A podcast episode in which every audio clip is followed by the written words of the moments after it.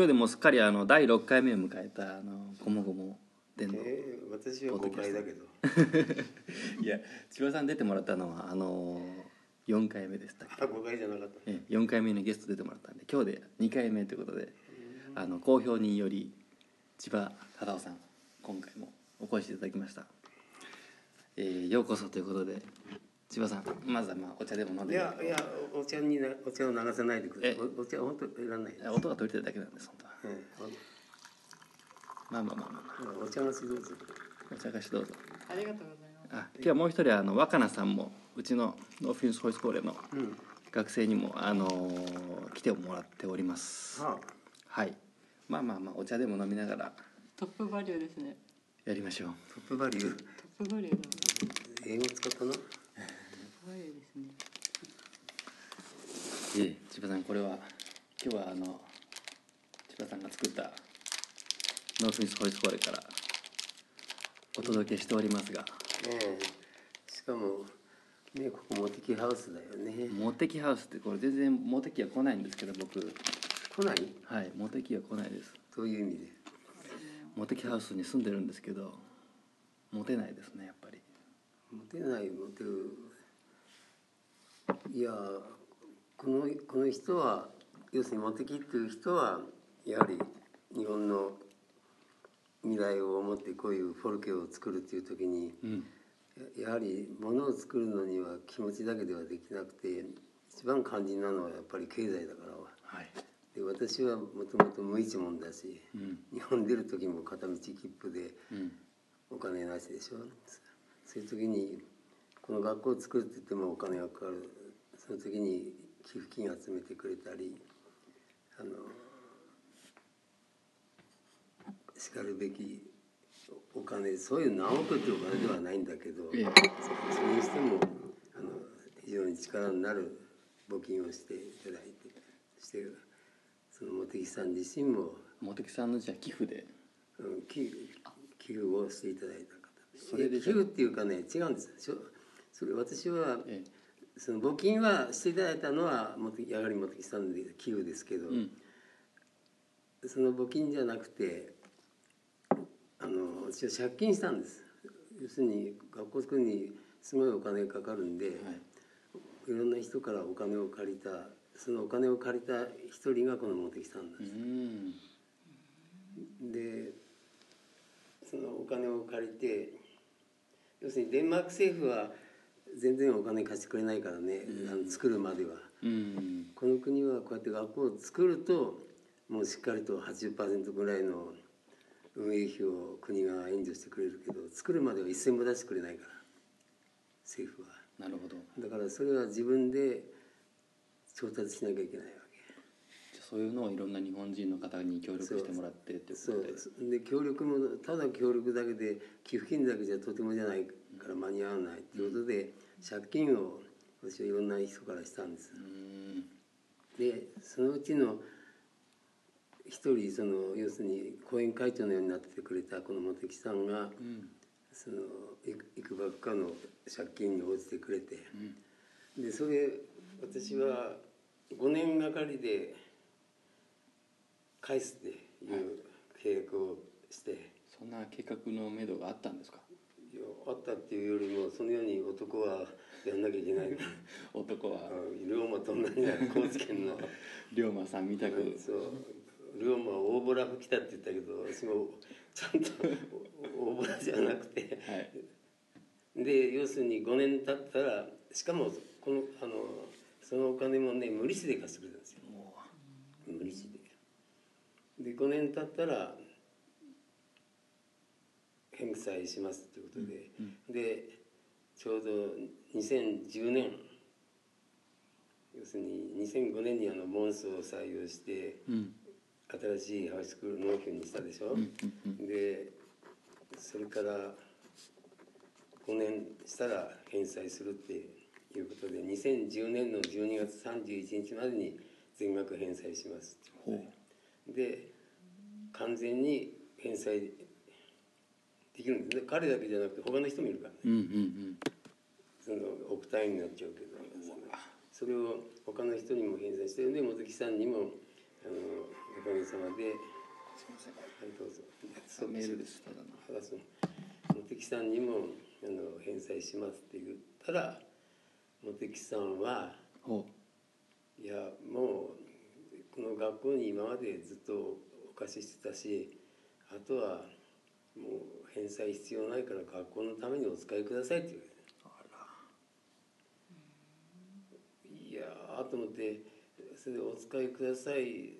それで何をやったかって言ったら即学校のためってもその時はもう学校はほら国からのもう8%ぐらいの運営費が出てて、うん。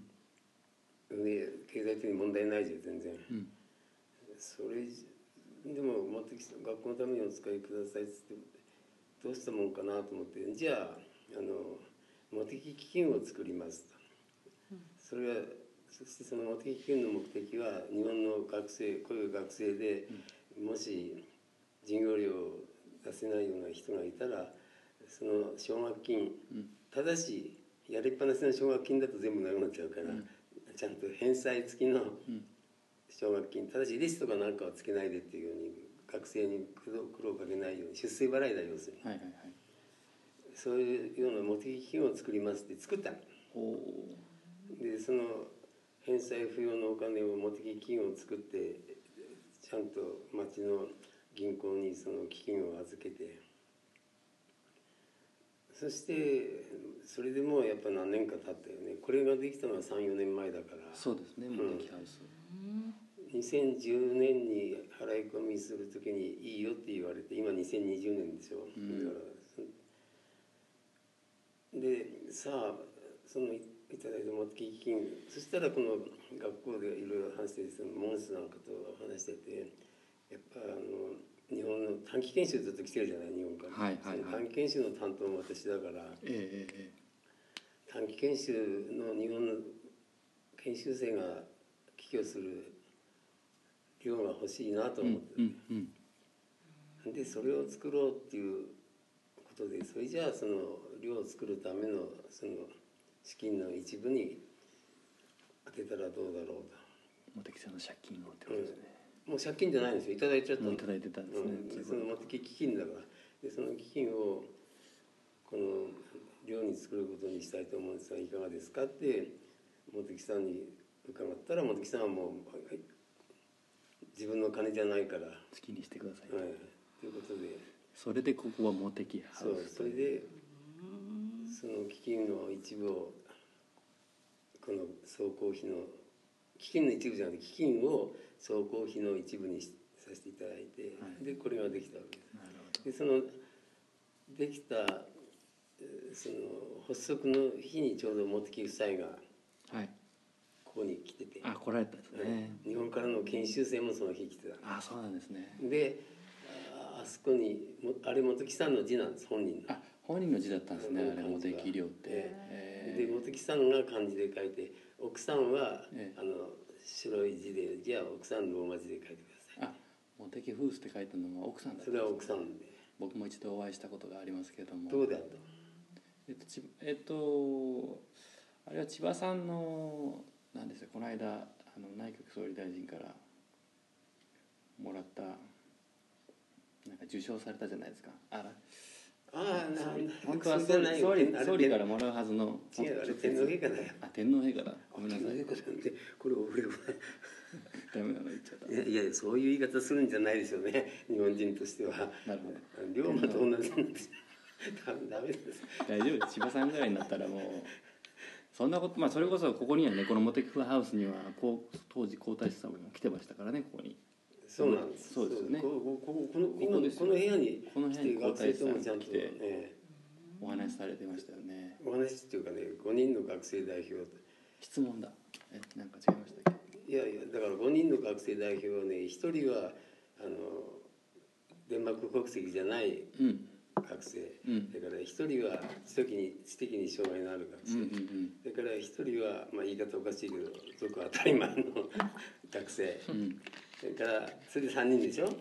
これはデンマーク人とか他の国籍の。ものでその次の1人は日本の女子学生。うん。もう1人は日本の男子学生。この5人そこに並んで。お覚えてます覚えてます覚えてます。それで一人ずつ日本人以外の学生には古代史殿下は英語でちゃんと話してで彼らもみんな英語で答えて、日本人の学生2人は日本語でやり取りする、うん。で私は黙ってここであのでそして最後最後知的障害者の学生が何て答えるかなと思ってそれが一番私はうん。あの関心を持ってて。うん。で終わった後にその知的障害のある女の子に「今日どうだ？った?」って言ったら「うん?」っつってもう興奮しててで何聞かれたの？さ全然覚えてないです。何聞かれた？全然覚えてない。何答えたの？もちろん全然覚えてないんだよ。私は覚えてるよっつって「ええとか言って。でその子は要するに皇太子殿下が「この学校はいかがですか?」って聞いたんですよ。うんうんしたらうちに帰りたくないここにずっといたいって言ったんですごいいい答え出すなと思って、うん。うんそあの即興だからね、うん。インタビュー誰も先にあのお膳立てしてるわけじゃないから。聞いてないですもんね。うん。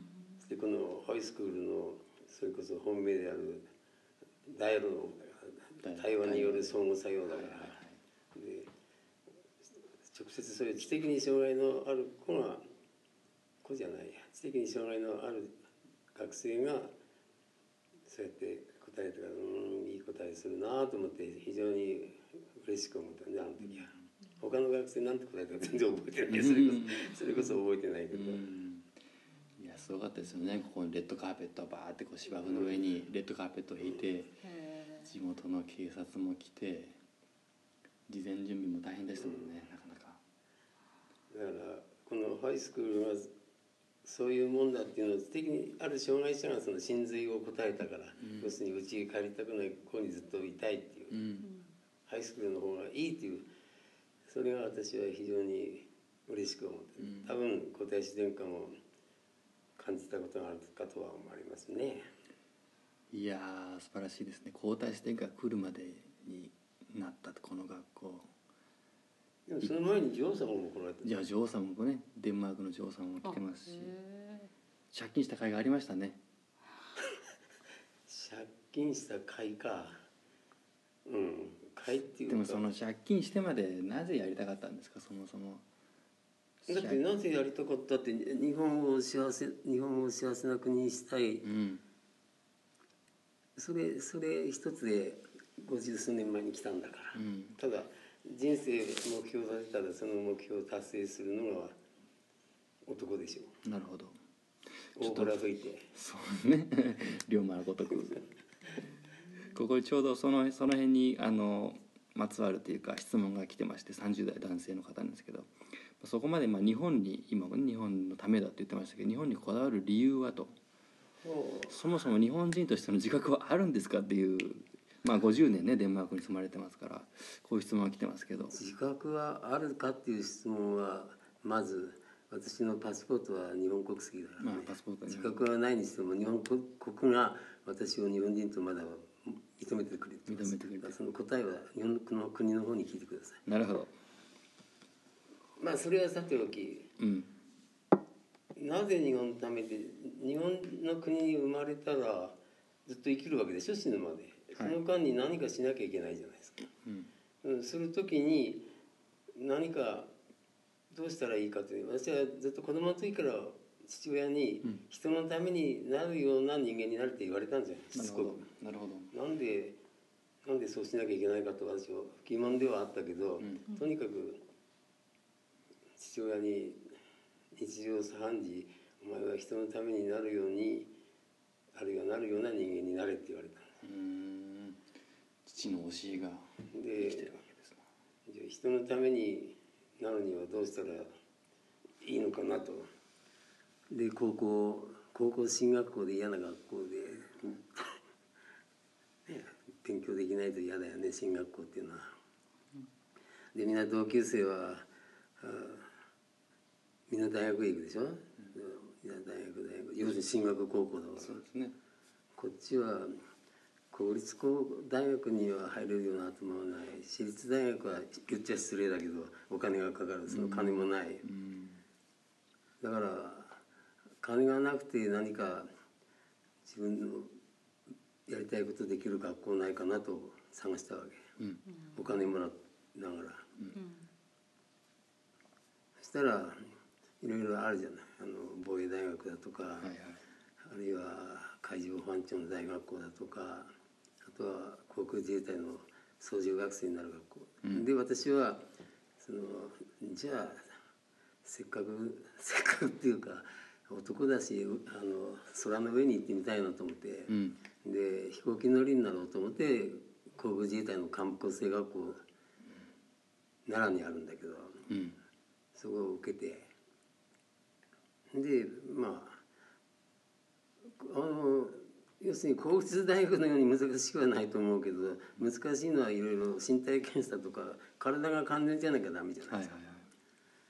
そういう点でだから倍率も結構30倍以上の倍率なんだよね、えーあのパイロットになるための。結構なかなかそう簡単になれるもんじゃないんですね。うん、パイロットになるためのはもうそういう非常にもう足の先から頭のてっぺんまでか体の方だすごく頭はもちろん筆記試験とかなんかあるけどそっちはあんまり良くないんだけど、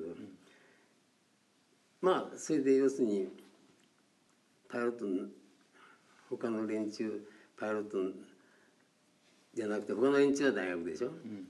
で自分は要するにそういう家庭の事情とかでそうなろうと。でそれもでも国のためになるかって親には国のためにいやそれはそれなりにもし誰かが日本の国攻めてきたらそれを守るのは国のためだろうと。うんそういうと非常にあの反対する人がいてそういう武力をするのかうんぬんとかそういう時に私はいつもじゃああなたは結婚してて奥さんいて家庭がいて誰か暴漢が入ってきてお前の妻を犯すぞって言われた時に私は暴力反対だって全然守りませんかって。まあね坂本龍馬もあれ相手がね戦いが目的じゃなかったかもしれないですけど、その防衛術として剣道。をね人はまず殺さないっていうあれもあったしね、うん。まあそれでそれはさておき自分はそれでと思って。うん。で一番嫌だったのはその進学校であった同級会に行くとみんな「お前何勉強して何学部だどこの大学だ」そういうことばっかり話してんだね、うん。もう同級会で。うんしまった嫌なところに来たなと思うと「千葉お前何してんだ?」って来たわけうん正直言わなきゃいけないでしょ。うん俺は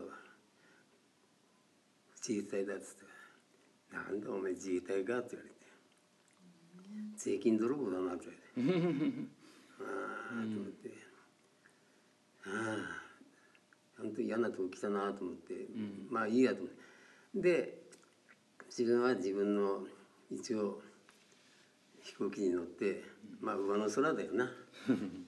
山の空で上の空で。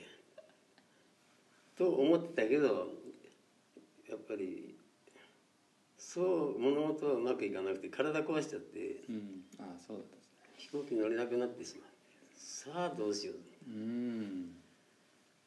すごいすごいショックだったね失恋したことあるんですよ何回も。あ一回でもいいけど それこそ断食じゃないけど飯食えなくなるんだな。よく知ってますね。失恋の回数はなかなか多いと思います。行機に乗れなくなったら失恋失恋だもん本当人生どうしようと思うくらいうん参っちゃって。はい。でも参ってるそれじゃどうしようもないじゃん。でなんかそこから脱ぎ出さなきゃいけないと思って。はい。その時にそのバネになったのはかつて人をバカにした高校時代の同級生たちが「お前税金泥棒か」って言ったのみんな大学へ行った連中だと思って。うん。じゃあ自分も大学へ行けばいいんだろうと。でも今更大学へ行くさって頭も金もないじゃん。だからそれでしょうがないから夜間大学へ行った。うん。夜の大学。うにん。夜の大学へ行って授業をまずほとんどで可能な限りサボって。うん。で何してたかっていうとあの休校で授業が開くでしょ。そうするとせっかく昼間仕事してきた連中かわいそうじゃん。だからその彼らに英会話を教えてやろうと思って ESS 作ってもう私はいつも部室にいて英会話教えてた。うん英語はできたんですね。得意だったんですね英語は。非行少年だって言ったじゃん。ああ荒れてたんですね。そう。飛行機に乗るには英語喋んなきゃダメなんだよ、うんうんうんそうですよね。なるほど。まあ、荒れたら墜落するじゃん。そうですよね。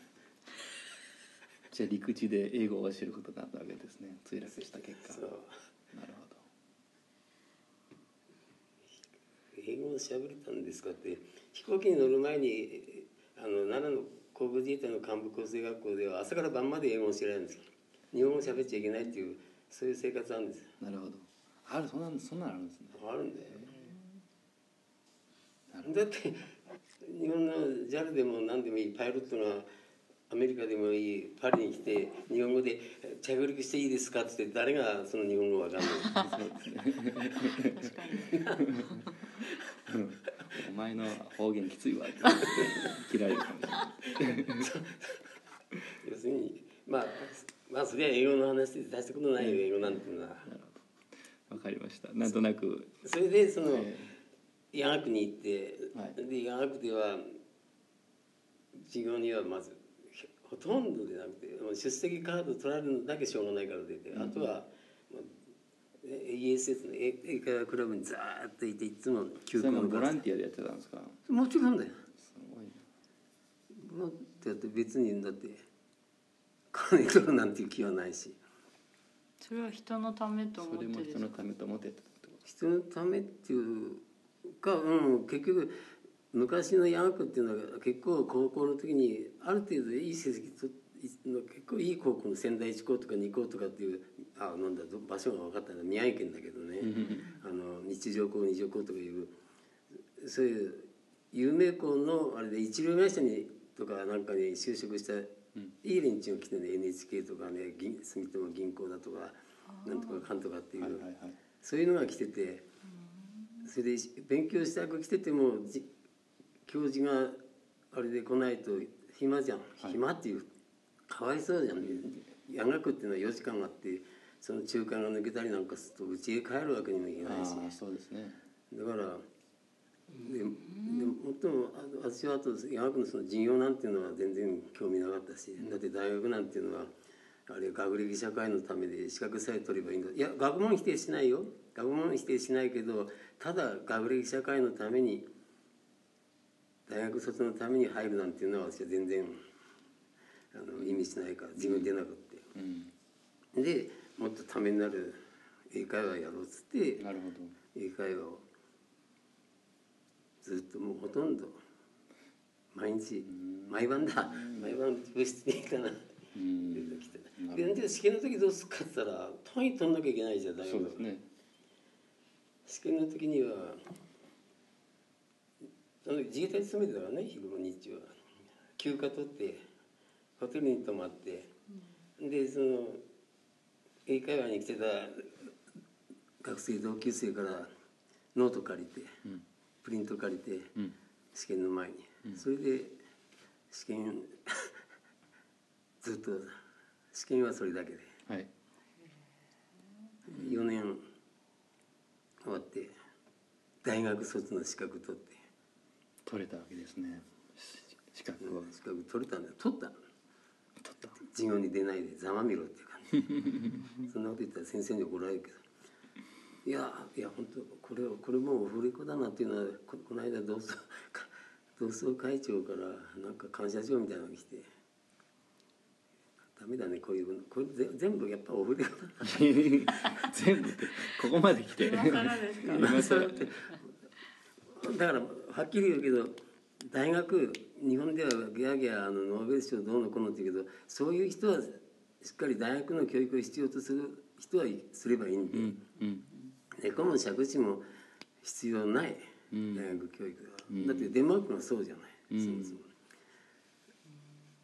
なんでみんなあの高等学校行って、わけもわかんない微分や積分や、うん。有機向きや有機向きや、うん。うん。はい。いや山本ゆき。山本ゆきです あれは必要のある人がやればいいんで、なるほどね。うん。それを無理やりあの多感な時期1718の時にやるからみんなひねくれてくれて、そのそれ以前から日本は進学進学だっつってうん。子供やるからひねくれてうん。おかしな人間。つい最近あれじゃない、うん。家族4人弓矢で撃った子大学生がいるじゃん。そのニュースは知らなかったついついああのつい昨日だよ本当に。大学4年生。大学生？大学生。大学4年生じゃなくて大学生。22歳だから多分4年生だ、もう弓弓で。家族を？家族。おばあさんお母さんお姉さんかな。あと弟。弟をゆ弓で頭打って殺したんだよ。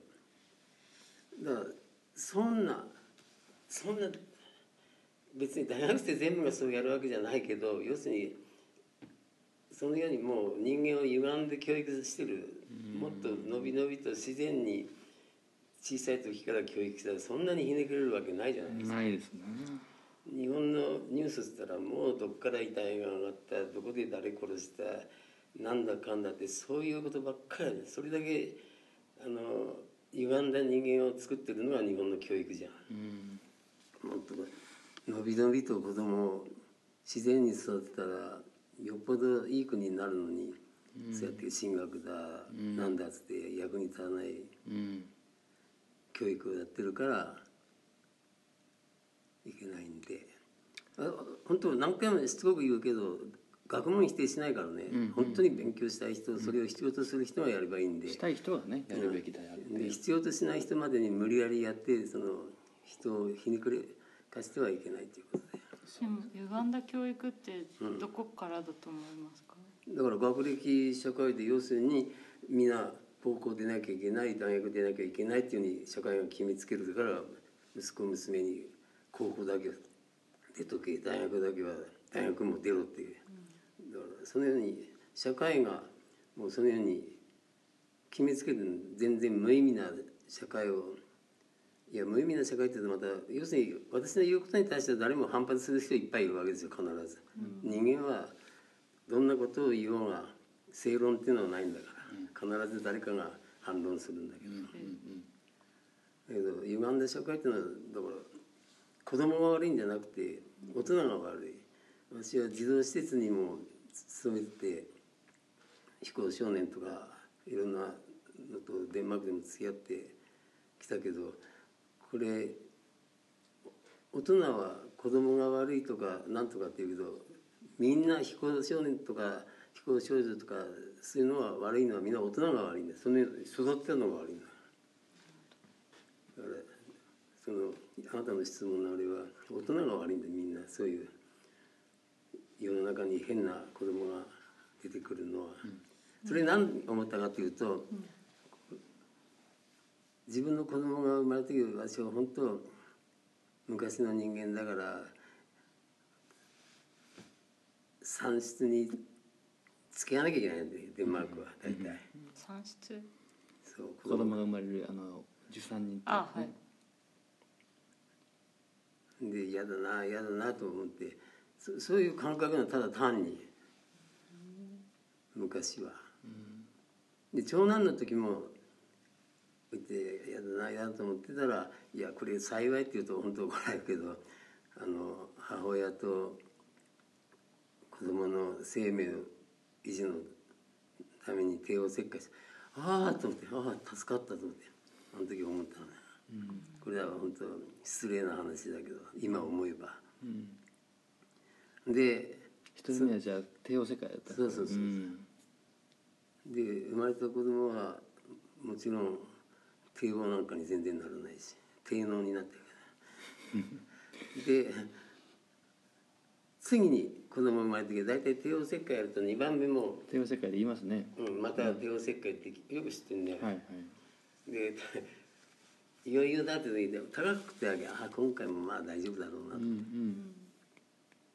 そしたらあの看護師て「さあどうぞどうぞもうじき生まれます」えななんだ?」っつって思ったら「いやいやどうぞどうぞもう連れ連れ連れてかれて、そして白いガウン着せられてで「さあさあほらそこにタオルあるからタオルでで何するんですか?」って言ったらあの奥さんの汗拭いてあげてで肩を押してあげて「ええ それで「ええななんだなんだ」でよいしょよいしょと押してそしたらギャーってうん「ああ2人で作ったんだ」と思って。うん。でその次なんですよさっきの飛行少年なんですよで赤ちゃんって汚い真っ赤な、真っ赤な汚い肉の塊みたいなんで。だから赤ちゃんなんですだから赤ちゃんね。ででその時に私ふっと思ったのはいやその時は私実は飛行少年の施設にに勤めてたからええと思って。人間みんなみんなこうやって生まれてくるんだって。この生まれてくるとこに時に大きくなって人のものをかっぱらうとか放火するとか交換するとか、そんなことを考えて生まれてくる子供は誰一人といないはずだと。うちのガキあの汚いガキ見て思いそれなのに今自分がやってる仕事の時にはもう刑務所から来たやつとかなんとかそういうそれをそのようにしたのはそれを育てた親とか周りの社会だと。うん。この子供たちが自分でそうなるわけないと、その時に確信した。だから世の中は全て子供が悪い誰が悪いっていう前にその悪くしたのは周りの周囲の責任。周囲の責任だと。さっきのあなたの質問の総合的な答えうん。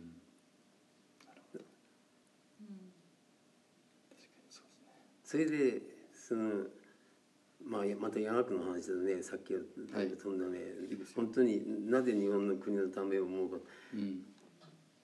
要するにその国に生まれたらやっぱりその国に役立ちたいなと思って親には子供の時からあと人のためになるような仕事をしろって言われたし、飛行機に乗って攻めてくる人から守ろうと思うことできなくなったからそれこそ内なるもので守らなきゃいけないなと思って、じゃあ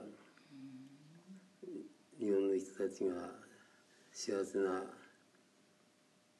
人生を送れるような国っていうのは夜学の場合はみんな不幸な連中が結構いるから経済的にも、でしょうね。ななんとなく暗い雰囲気なの夜学っていうのは、でも私はその部室で英語で喋って、で英語英語で喋るのもなかなか喋らない あの進学受験勉強できた優秀な学生でも英語なんてのはあんま喋らない、うん。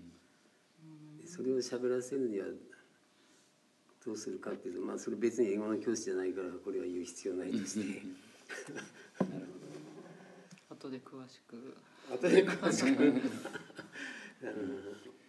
若菜さんせっかくですけどなんか千葉さんに聞きたいことはありますか？私はいっぱいあるんですけど、うん。あの2つありまして。はい。いいんですか今？いいですよ。あのえっ、と日本であんまり意識したことがなくてこっちに来て知った言葉でデモクラシーっていうのがあって私はその考え方はあんまり分かってないんですけどデンマークだとデモクラシーってなんかよく社会システムの話とか人間関係とかディスカッションの中で出てくる言葉なんです。うんでデモクラシーって何ですかっていうのを聞きたかったです。一体日本の歴史の中で日本の国に民主主義っていう言葉がいつ現れたと思う？戦後ですか？いや龍馬が使ってるよ龍馬が。大正デモクラシーってことかいやそ そのそのそうそうもう明治維新の前です龍馬が使ってるよそれこそ、龍馬はワシントンまで知ってるから。そうか。要するにあの明治の元君たちがヨーロッパに行ったじゃない。その岩これからそうあれが公家さんだけどね。く公家さん別にいいんですよ。公家さんでも福沢諭吉だとかいろんな、いろんな人が西欧に行ってそして諸外国はどういう国だろうと見に行ったわけ。その時にデモクラシーっていう言葉にあってその語源はっていうとギリシャ語からギリシャが大体民主主義の発展の出発点でデモス住民とか人民のクラチャス権利それが英語でデモクラシーって言葉だそれをその明治のあの封建時代から抜け出てきた元君たちは民主主義民が主だってすごい言葉に訳したもんだよね。民が主だからあの殿様じゃなくて我々あなた方これが主だ。要するに主権在民だよ。民主主義。権利は皆あなたにある。あなたにある。それをそれをだから今からもう14050年前にね日本の国のためにそうやって民主主義ってデモクラシーっていうのを訳してくれたけど、うん、150年経った今もデモクラシーがよくならない。うんデモクラシーよくならないと。何やってん個人が権利を持ってながらも。そそこら辺だから民主主義が浸透してない主権在民がない。真の民主日本はいかにも民主主義の国だと思ってるけど全然民主主義じゃない。うん。いろんな面がありますよね民主主義って。うん。まず一番やっぱりこれはユーザーズ・デモクラシーって要するに直接民主主義全てデンマークでみんな全て全てでしょ？小さい子供でもみんな自立それぞれ自己それをみんな尊重するでしょ？うんうんうん。日本人はみんなないがしろにされちゃう親親に言われてだから大学へ行けとかなんとかっつって、教育されるからひねくれてくんじゃん。自分の意思に反していろんなことをやれとのこんって言われる教育の時とかもそうなん話とかもそうなんですけど、うん、うんちっちゃい頃日本で生まれた自分は自分に何か違うことを違うっていう権利とかがあるとは思ってなかったんですあそれそれがデンマークの例えば最初に子供が学校へ行くとデンマークの先生は自分の意見をいろんなことがあったら何でも言いなさいって子供たちに。日本の先生は小学校1年生の子供たちにない先生の言うことを黙って聞きなさい静かにしなさいって全然違うじゃないですか、はい、もう教育の出発点から。そもそもなんか自分に意見があるのかとか気づいたのが結構もうちょっと育ってからだったような気がします、うん、そのようにもう育て方なんですよだからさっき意味軸もそういう歪んだ云々はどどこにいつからかってみんなだから子供や青少年じゃなくてそれを育てた大人社会、うん、それがそのようにさせちゃったうん。この国この世界一幸せな国だって毎年世界上位最近はずっと2位に甘んじてるけどこの国の民主主義は真の民主主義で本当にそれぞれの人間がそれぞれの立場からそれぞれの意見を言う要するに自由平等ででも自由っていうのは何を言ってもいい。何をやってもいいじゃなくてやっぱり責任を果たしての自由平等でそこら辺ハイスクールの学生責任果たさんかね。どうでしょう。どうでしょう。ハイスクールの先生は。ハイスクールの先生は大体この間いいこと言ったよね。ハイスクールは教師がいない時が一番いいって。あれは俺拍手したわけ、うん、そうね教師で教師がいなければいいハイスクールに有利になるよ。確かに本当に、うん、勇気がいなくていい学校なんで間違いないですね。本当にでもそう思いましたこの間。あれは俺あの時拍手したじゃん。デンマークで先生の立ち位置って日本とよりもっと目線が近い。誰？あの教師？教師と生徒。あ目線が近いっていうよりも同じだよ高さ。あじゃないですか、うん、イコールみたいなどうしてそうなるのかな。デンマークの優秀な教師と日本の優秀な教師の違い。日本の例えば小学校中学校でもいい優秀な教師っていうのはなるべく多くの子供がいい成績取っていい学校あるいは進学する。そうさせた先生優秀なんでしょデンマークの教師はなるべくクラスの中で落ちこぼれが出ないいじめが出ない、でその子どもたちが自分の好きなような職業に向かって進路を決めていくようなそういう指導をする教師が優秀な教師だ。それはフォルケの先生にもそういう同じようなことが求められると思いますか？フォルクの先生はほら今度はそれを越した小中学校を越した大卒の学生もいるし、だからそこら辺はフォルクの先生はちょっとでフォルクの本質であるほら、うん、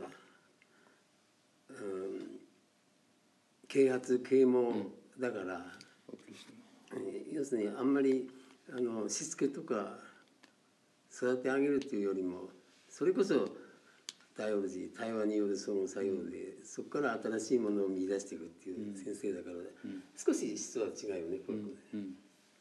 で、だからちょっと無責任なとこあるけど 人間らしいではあります、ああそれそれそれはいい完璧な人間なんてまずいないんだからね。これ不完全な人間がいるから。うん。うんちょっと就職した場所が違ったって誰か言いやがったけど。あいいよ。全部編集ちゃんとしてよまあ、全部もう流しますからね千葉さん。今回編集ゼロでちょっとあの最終回これ実はねあのファーストシーズンの最終回ということで僕今撮ってます。ところでさっきのその自覚があるかって聞いた人はあの、ええ。本人は日本人の自覚を持っててそういう質問するんですか？ねどうなんでしょうね。彼がまたアンサーあの答え回答してくれるといいんですけど自覚があるんでしょうか。まあ聞いてると思うんで、彼に聞いてみましょうよもちろん。はい。例えばあなたは日本人としての自覚ある？あないですかね。ないですかねって国の中の国民の一員としての自覚ですか？要するに日本日本人かっていうことですよ。日本人としての私の中身ですか？要するに「Are you Japanese?」って聞かれたらなんて言うっていうことはあるんだね、それだよ、多分質問した人ももし誰かに「あなた日本人?」って聞いたらあっさり日本人って答えるでしょ。もう答えるで自しょう、ね、覚とかいう言葉を使わなくて、うん。あんまりそれがあんな影響を受けてない日本の影響だけ受けて育った気がする、うん、だけど日本人かって聞かれると日本人って答えるどんな影響を受けてどんな自分になっててもどんな殺人をやる悪さをやる親を弓で殺したあの大学生だって日本人かって聞かれたら日本人って答えるはずだ絶対に。そう思うよ。うんうん自覚あの最後あのでも彼女2つ質問あるって言ったあそうだもう一個あったんですか？長くなりませんか？まあ後で編集しませんか？らそうだできるって言うからししませんか？えしませんしません。二つ目はえっとえっとフェルスケープフェ？ルフェルスケープフェルスケープと、はいはい。ああし。日本で日本語で言うと集団みたいな意味になるんですかね。コミュニティ。集団。集団とえっ、とインディペンデントがなんていうの個人主義うん。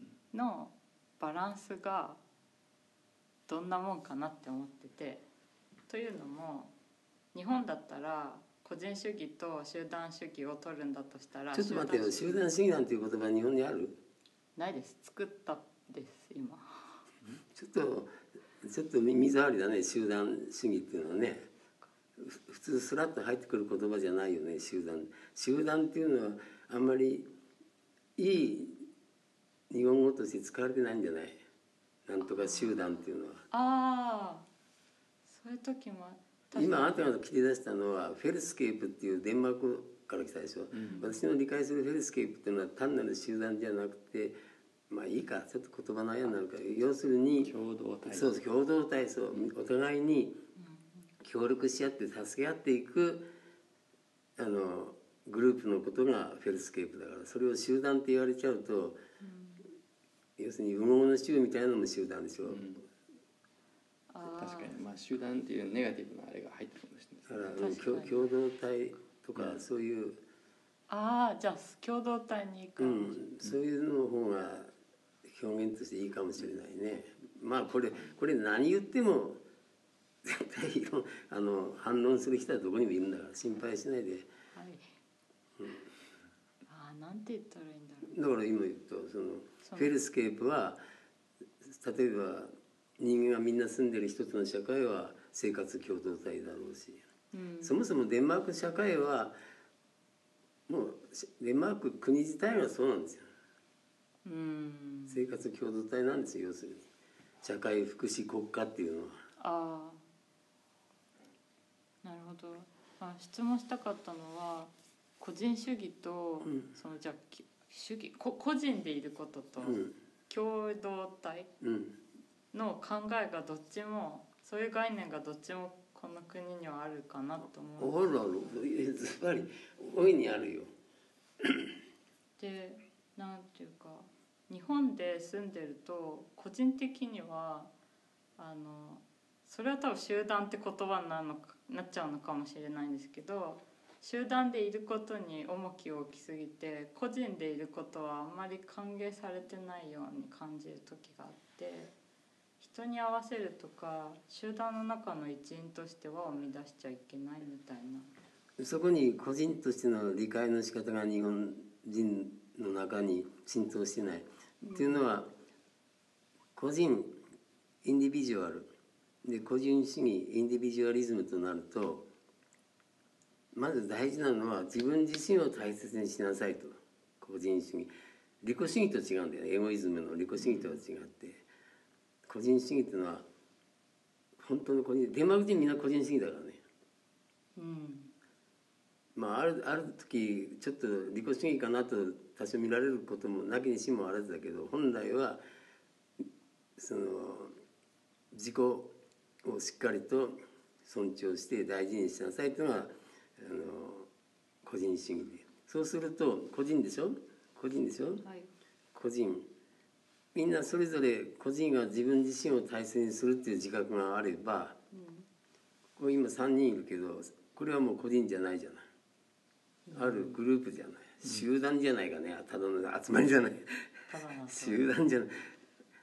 そうするとあなたが今言ったように自分自身が言いたいことうんぬんつってその大切さを知ってる。でもこの中であこの人の個人も大事なんだな、あの人の個人もそれぞれ大事なんだなってそれを理解したらそのみんなその中にいる複数の人たちみんな個人個人なんだな。それが大事なんだな大事な人たちなんだなと理解する。はい。そしてそのそのまああえて集団という言葉を使う。集団ではいや彼らは彼の意見彼らは彼らの意見彼らは彼の意見だっていう理解の仕方があるそれ日本にないって今言ったでしょ。はい。それなわけ。だからデンマークでは例えばあなたがもし人語に出てモンスターでそれはおかしいんじゃないですだって全然大丈夫です。それはあなたの意見でこれはこうだろうとかって。うん。ちゃんとバシッと切られないようん。それ言ったんですよ日本ではそれ受け入れられないって。うん。全部人を腹げにする日本の要するに一束にしてみんなそうじゃなきゃいけない。だからみんな高校へ行けみんな大学へ行けっつって、個人主義を否定してやるからみんなひねくれるのが出てくるじゃん。なんか日本でディスカッションの授業って小学生の時に受けたんですけどここに来ると小学生でやった。ちょっと先生が先進的な人なんか対話とかディスカッションする時って個人ってすごく尊重されると思うんですよ、でも例えば仕事とか世の中に出た後にみんなで何か決めなきゃいけないっていうとみんなバラバラの意見を持ってるのになぜか一つにしようとすることにすごい労力を使ったりとかあと対話とかそもそもディスカッションに慣れてないからそれはちょっと違うんじゃないかって言い方も多分とても学ばないといけないところがあるんですけど、あの言い方も強くなったりとかして自分と全く反対の意見の人が出てくると少し敵対するっていうかこうテンションがなんていうか。それはそれだからそこに真の民主主義の理解の仕方としてまず日本で民主主義の理解は多数決うん。うん。が正しいと思ってそうじゃない少数派は正しくないっていう考え方あるでしょ、うん。まずその考え方が民主主義の理解の一つの誤り。デンマークでは 少数派の意見も正しいと。うん。それを理解しながら社会をだからもうデンマークでご存知のように男同士が結婚できる女同士が結婚できる。日本なんかでありえないじゃない。まあそうですね。まあそうです。それが要するに少数派の民主。で今度は対立する。すると日本での考えはどうしても「あそうですねそうですね」って。合意しなきゃ悪いようなそれがディスカッションのやり方でしょ。う、じゃなくて「いやあなたはそうだけどわしはこう思うよ」反対意見を述べて今あなたがわ私と喋った時に「あそうだなそうだ」って全然進歩ないじゃん。ところがあなたが私に「いやそれ違うでしょ」「いやそれ違うでしょ」って言ったらバーンとそこから新しいエネルギーが出るじゃない。あ違うんだ。何が違うんだってことはお互いにその違うを切磋琢磨して探していけばいいんでうん。だから「やーやー」のなれ合いは民主主義じゃない。うん違いを認めることに、うん。なんか寛容なような感じがしてこっちに来る。そうそう寛容っていうかそれが本当だから民主主義であるうん、でその考え方を持っていきたいしそういうふうに生きていきたいんですけど、うん。日本で。そう。でもとってもなんか遠い道のりのように最近は感じそれをしたくて私50年やってこの学校を作ってそれで学生そうやって日本に行ってもらってでみんなでだからそうするとみんな個人個人が思っても今度はまだまだその連帯共生みんなでこう日本各地で卒業生がそれぞれデンマーク的なあのいい施設とかなんかを作ってやってるとこいっぱいあるんだよ。はい。卒業生。でもそれが日本全部で連携連帯してるかっていうとそこまで、まあ、日本大きいっていうこともあるしね。うん。難しい。だからそこら辺そうやり例えば卒業生同士がしっかりと団結してやっていくっていうのも一つの手だろうし同窓会作って。同窓会あることはあるんだけど。ね、へえ。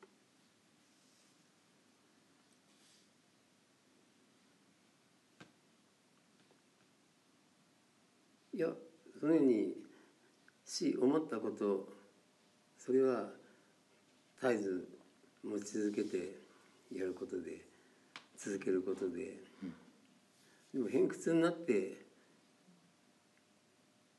はダメなんで。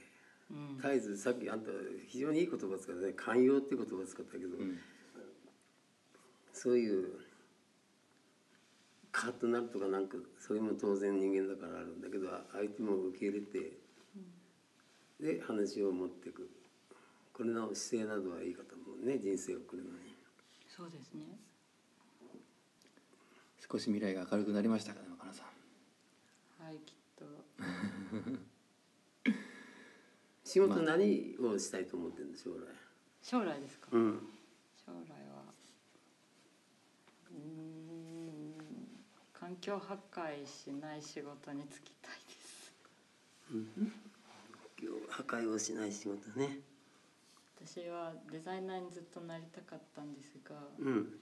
あのそもそも表現する人になりたくてデザインの学校に行ったんですがあのあデザインっていろいろあるんだなと思ってそのコンセプトは学校で学んだので、社会に出てどういう仕事があるか大体見てうん足りてないところにデザインするっていう概念で環境破壊を止める計画とか戦略を立てるのもデザインだと思っててやりようだと思うんです。いいね。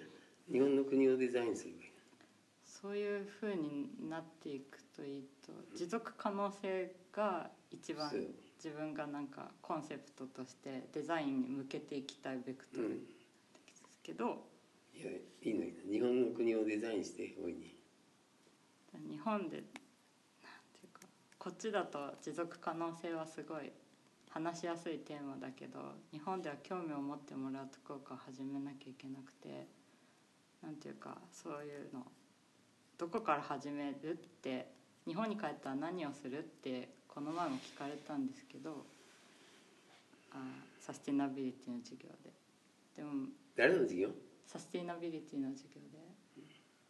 でもどこから始めていいか正直わかんないですね断食わかりました。断食はでも本当に すご持続可能なために生活のたいやあのねく結構断食から学ぶっていうかその持続可能性とつなげれることは結構できるんですよ。うん。やっぱりお腹が空いてまあ当然ね3食食べるようにいつもねあのカスタマイズされてますけど人間は生きてきましたけど本当に3食食べないといけないのかなとかねあのまあいろいろ食品会社とかあのレストランなりいろんなチェーン店とかもたくさん食べるようにね広告打ちますけど食べてもらうようにね広告打ちますけど本当にいいもの食べてるかもわからないですしいかにも食べることが幸せかのようにやってますけど、あ。ね、そういうふうに、まあ、ある意味マニプレーションですよねこれがあの。うんなんかそういうすごい。勇気の場合は断食っていうある手段なり何かをやって何かを私なんかは私が育った時には断食しようじゃなくて食い物がなかったそうなんですよね、もう戦争に負けてそれで食べ物がなかった。うん。でももう腹が減って腹が減って何食べてた？あのスカンポってあるんですか？あの酸っぱいちょっと酸っぱいそのスカンポとか道端にあるそういう草っぱをかじったり山菜取ったり白いご飯なんてまず食べたことなかった。でもう腹が減って腹が減ってとだから私はあのひもじい思いを知ってるから大体動物はさ餌こうあるとうわーっとこう喧嘩しながら取り合うじゃん。うん。人間はそうじゃ今の人間はそんなことしないじゃんそれよりも今の人間は飽食だから食べ物がいっぱいあってこれ嫌だあれ嫌だこれ嫌だでしょ。うね、んところが昔私は兄弟多かったからそうするとたまに何か食べ物があるともう兄弟でもなんかもう動物と同じように喧嘩しそうあるいはしたかもしれないだってああっちの方が魚の黄身が大きいとか自分よりももう そ そんな食い物に断食っていうか飢えたそういう時代に育ったの私はだからあの子供今私子供育てた時にこれ食いたくないとか「じゃあ食うな」っつって「これ嫌だ」っつって「じゃあ食うな」っつって。そうやってところが孫となるとちょっと難しいよね。その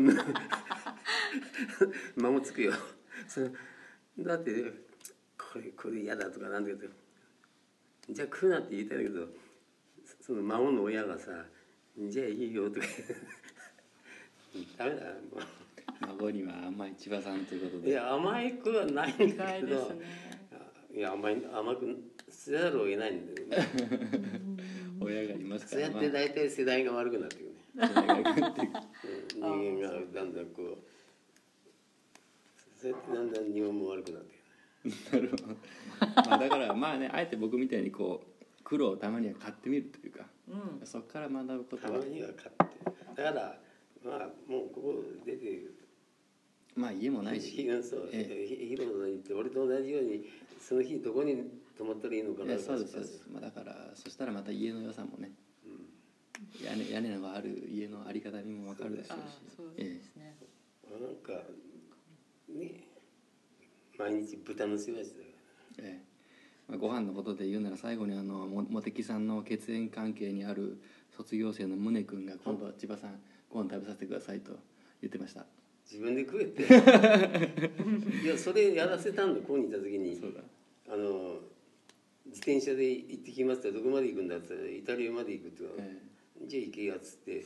でだいぶひもじい思いして行ってきたそうだけど、ねそうで、腹減って苦しかったと思います宗君も、まあそんな宗君のコメントで今日は締めたいと思います、えー第6回えー「ごもごも店」のポッドキャストでした。皆さんまたお元気で。第2シーズンも、えー交互期待ということで。千葉さん若菜さん。次次次はあの同じ高知の龍馬の子孫がいかに日本のために日本の国を良くするかそれのあの講義にしますから もう大腹吹きたからな。吹きましたね。ありがとうございます。では今日はこの辺で。